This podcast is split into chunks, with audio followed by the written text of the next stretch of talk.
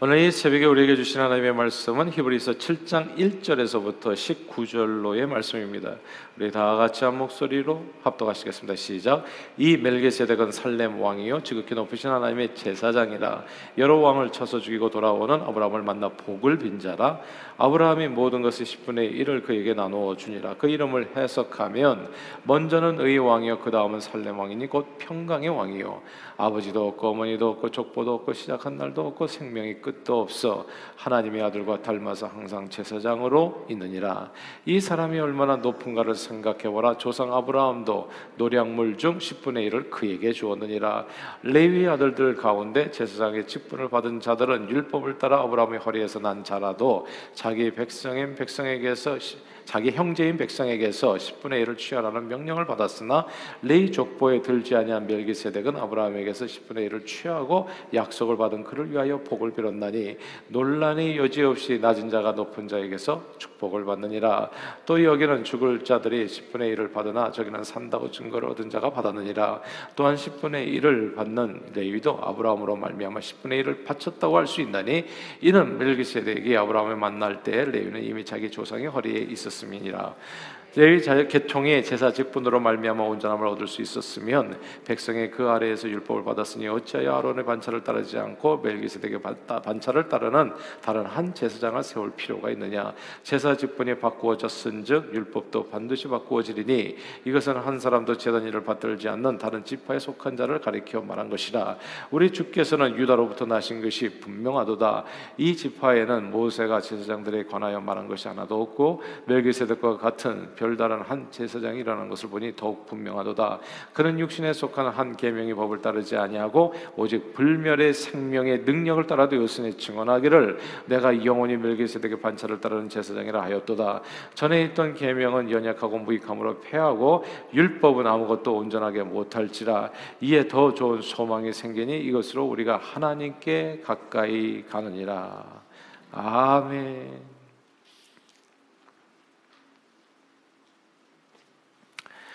예수님은 아브라함과 다윗의 자손으로 이 세상을 구원할 메시아로 오셨습니다. 그러므로 예수님이 하나님께서 기름 부어 왕으로 세운 다윗의 자손이었다면 예수님은 이제 왕의 후손이 되어지는 것이죠.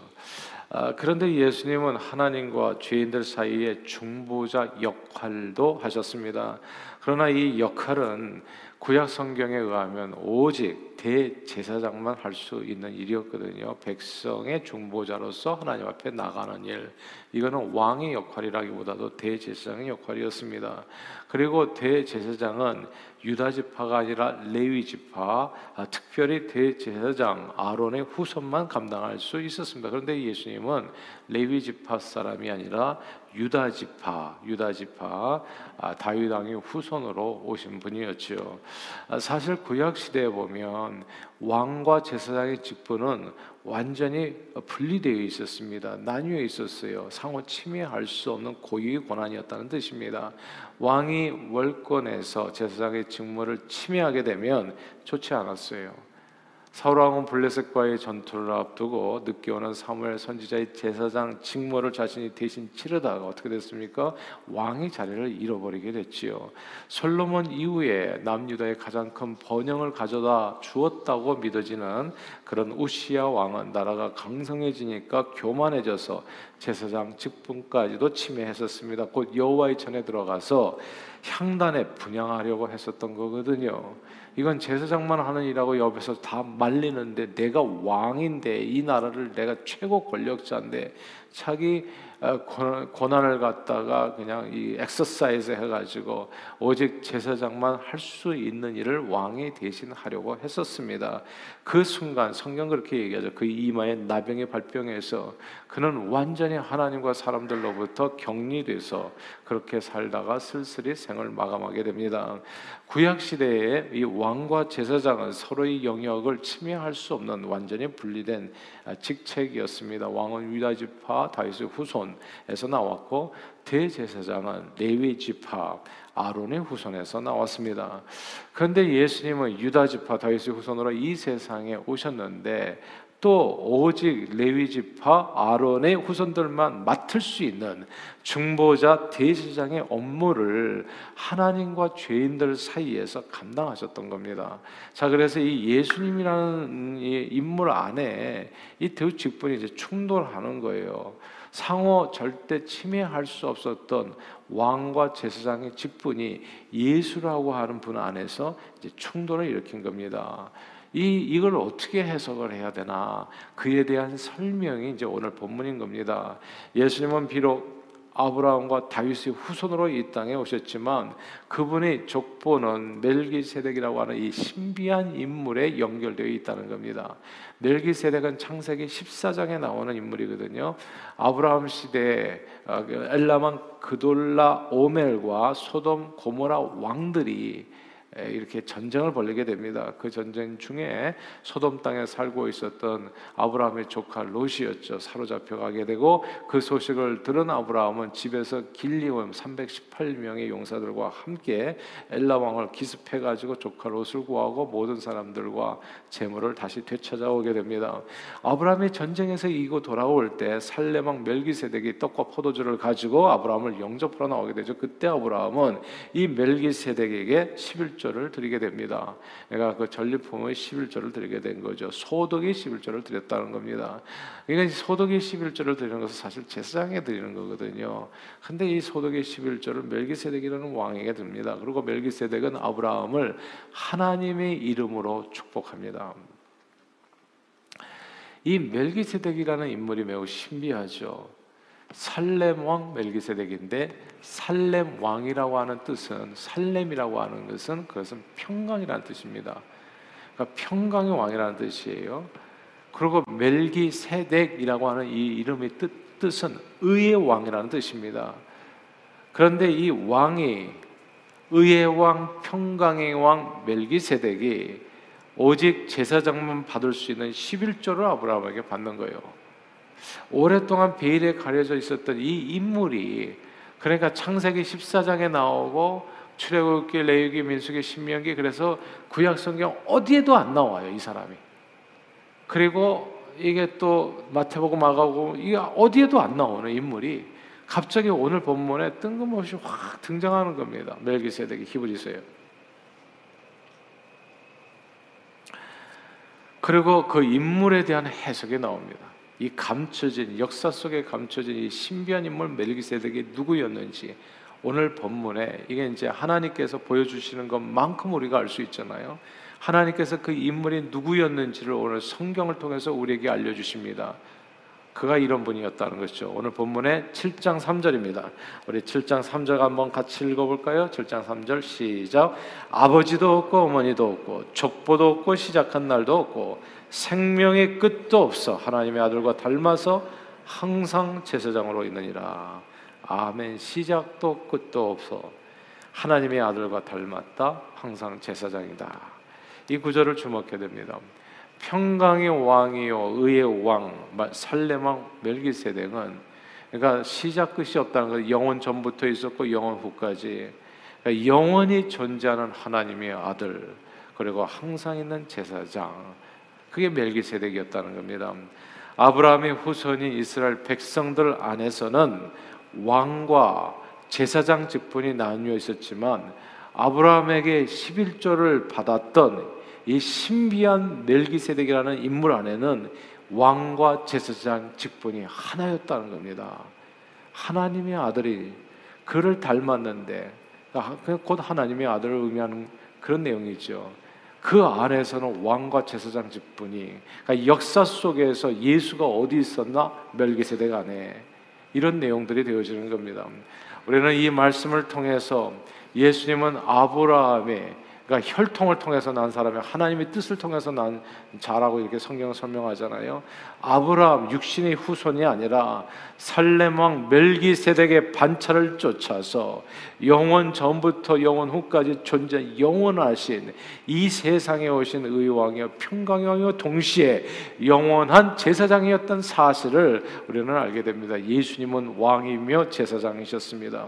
인간은 절대 이렇게 하나 될 수가 없는 직분이 나눠진 분리 된 내용이었는데 그 분리된 내용이 예수 안에서 하나였다는 거죠.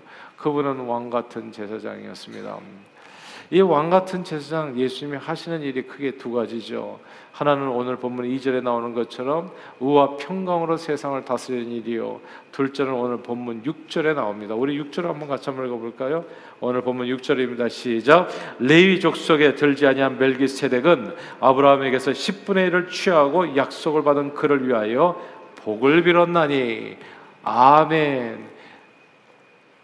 왕 같은 제사장 예수 그리스도 께서 주시는 것 주실 수 있는 아니 주시는 것이 뭐냐면 여기 보니까 복을 빌었다.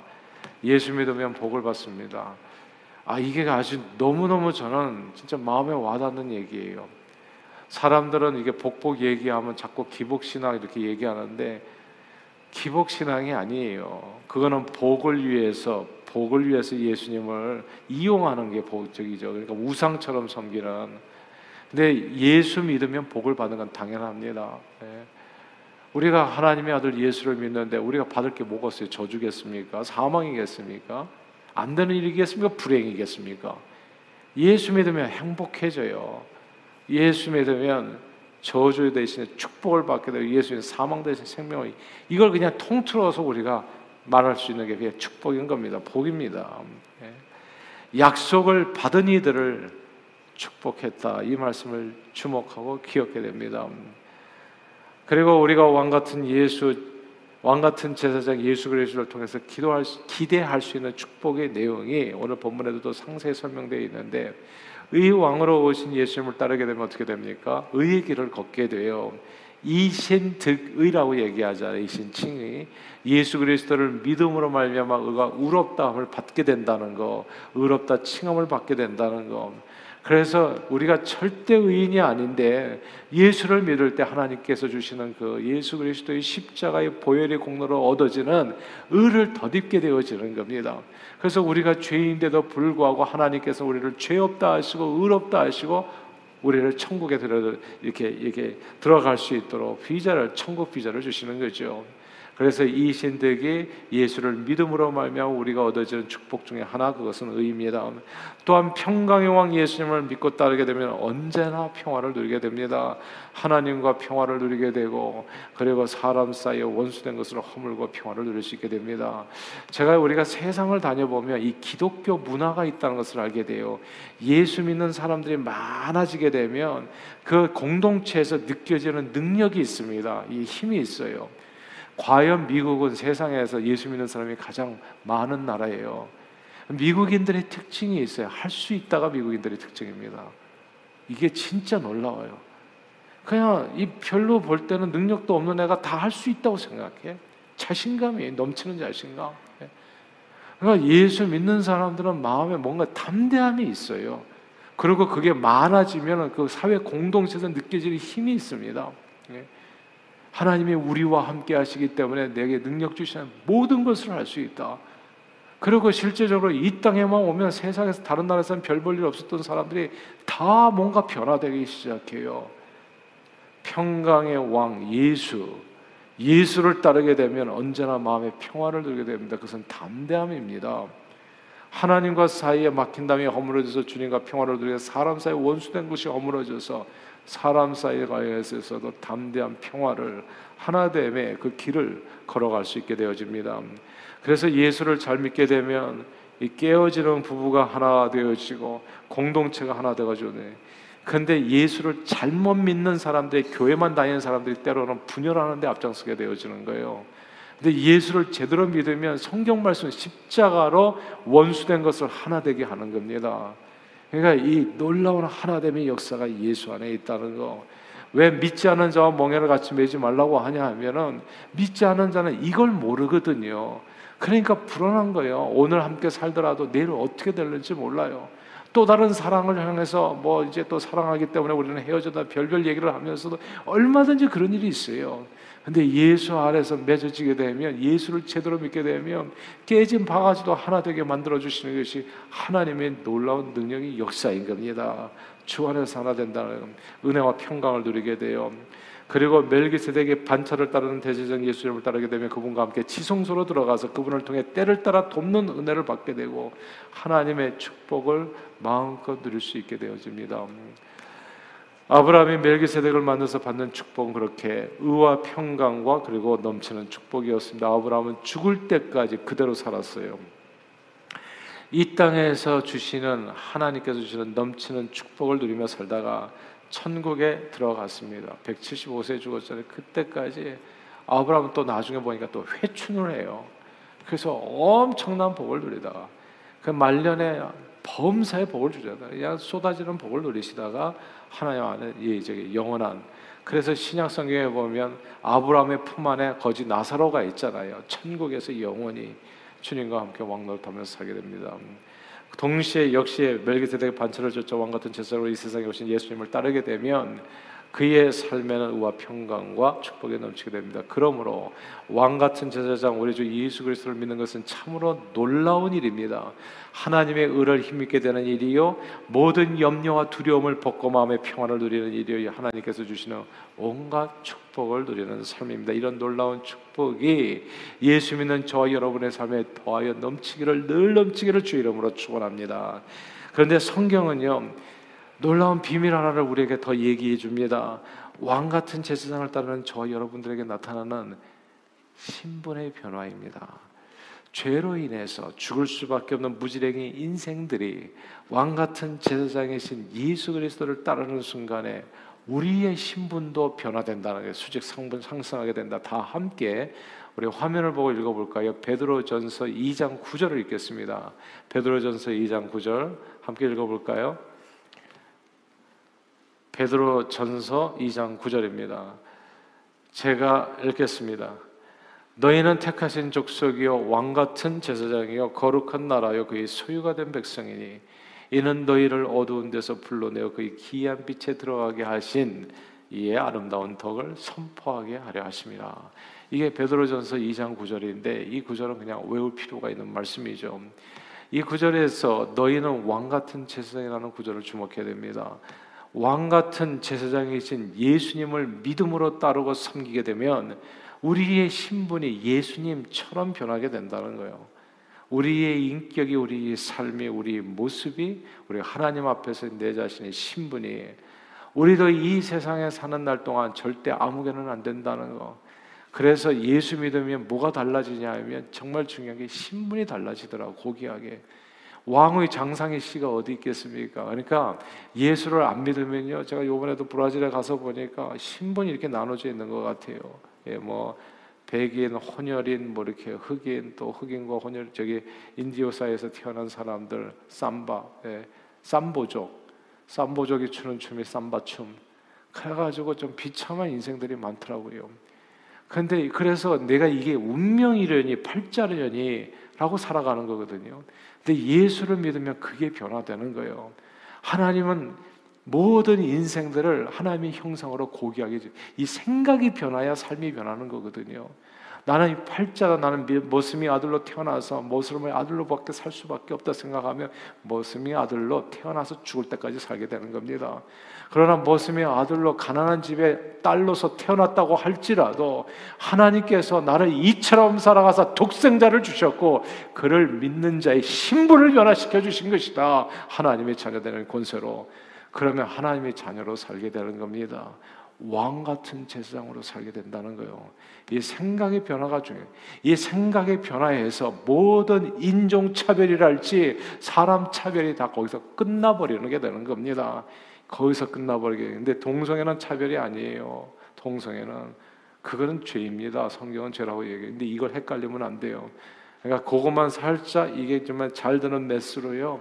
죄를 살짝 벗겨내고 그러나 인생 모든 인생들은 남녀노소 빈부귀천 할 것 없이 예수를 믿는 순간에 그런 하나님의 형상으로 지음받았다는 것을 알게 되고 그 형상으로 살게 되면서 왕 같은 제사장의 신분을 회복하게 된다는 겁니다. 이 의미가 뭐냐면 저와 여러분들에게는 사명이 있다는 겁니다. 사명이 이 고귀한 사명은 누구 누구에게 어떤 제한된 사람들만 맞는 사명이 아니라 선교사 목사 따로 있는 것이 아니라 우리 모두가 다 왕 같은 제사장으로서의 사명. 이 사명은 이 세상에서 죄로 인해 방황하는 영혼들에게 의와 평강의 왕 예수 그리스도의 아름다운 덕을 선포하게 하려 함이라고요. 그리고 죄로 인해서 저주와 사망에 사로잡힌 사람들을 구원해서 영생의 축복을 얻게 하는 것 한마디로 복음 전파의 사명입니다. 그러므로 왕 같은 제사장 예수 그리스도를 통해 주 주님 주시는 첫 1절은 그거죠. 1절은 주님 주시는 놀라운 은혜와 축복을 풍성히 누리시는 저 여러분들이 되시기를 바랍니다. 이런 메시지를 제가 보니까 일주일에 한 번 듣는 것은 너무 아까운 일이에요. 매일같이 들어야 돼. 우리가 매일같이 잊어버리니까. 예. 주님 앞에 내가 누군가, 내가 어떤 복을 받아 누려야 되지 알아야 면장을 하죠. 알아야 주님께서 주시는 축복이 이렇게 엄청나다는 거. 하나님 내가 그 의를 힘입어서 평강으로 이 세상 오늘도 담대하게 승리하면서 살기를 원하오니 오늘도 두 팔 벌려 하늘을 위해서 기도할 때 하나님 내게 부어 주시옵소서. 여러분의 마음에 소원 아쉬운 것이 무엇입니까? 그걸 두고서 하나님 앞에 나와서 하나님의 자녀되는 권세를 사용해서 기도하십시오. 의와 평강과 축복을 누리시는 여러분 모두 되시기를 주 이름으로 축원합니다. 동시에 우리에게도 이 세상을 향해서 왕 같은 제사장의 사명이 있음을 깨닫는 우리 모두가 될 수 있기를 바래요. 우리도 이 세상에서 왕 같은 제사장의 사명이 있다는 거, 이 사명을 깨달아 복음의 일꾼으로서 많은 영혼들을 주님 앞으로 인도하는 일에 존귀하게 쓰임 받는 또 오늘 복된 하루 되시기를 주님 이름으로 축원합니다. 기도하겠습니다. 하나님 아버지 만왕의 왕으로 이 세상에 예수 그리스도를 보내주시어 우리를 의의 길 평강의 길로 인도해 주심을 감사합니다. 또한 멜기세덱의 반차를 쫓는 영원한 제사장으로 예수님을 보내주시어 하나님과 우리 사이 막힌 죄의 담을 다 허물어 주시고 우리 영원한 구원의 근원이 되게 해주심을 감사합니다. 만왕의 왕이요 영원한 대제사장이신 주님을 본받아서 우리도 이 땅에서 왕 같은 제사장으로서 사명을 온전히 감당할 수 있도록 오늘 이 아침에 성령을 충만하게 부어 주옵소서. 죄로 인해서 신음하는 많은 영혼들에게 의와 평강의 복음을 전하고 영생의 축복을 전해서 영혼 구원의 역사를 우리 가운데 이루는데 존귀하게 쓰임받는 저희 모두가 되도록 축복해 주옵소서. 예수 그리스도 이름으로 기도합니다. 아멘.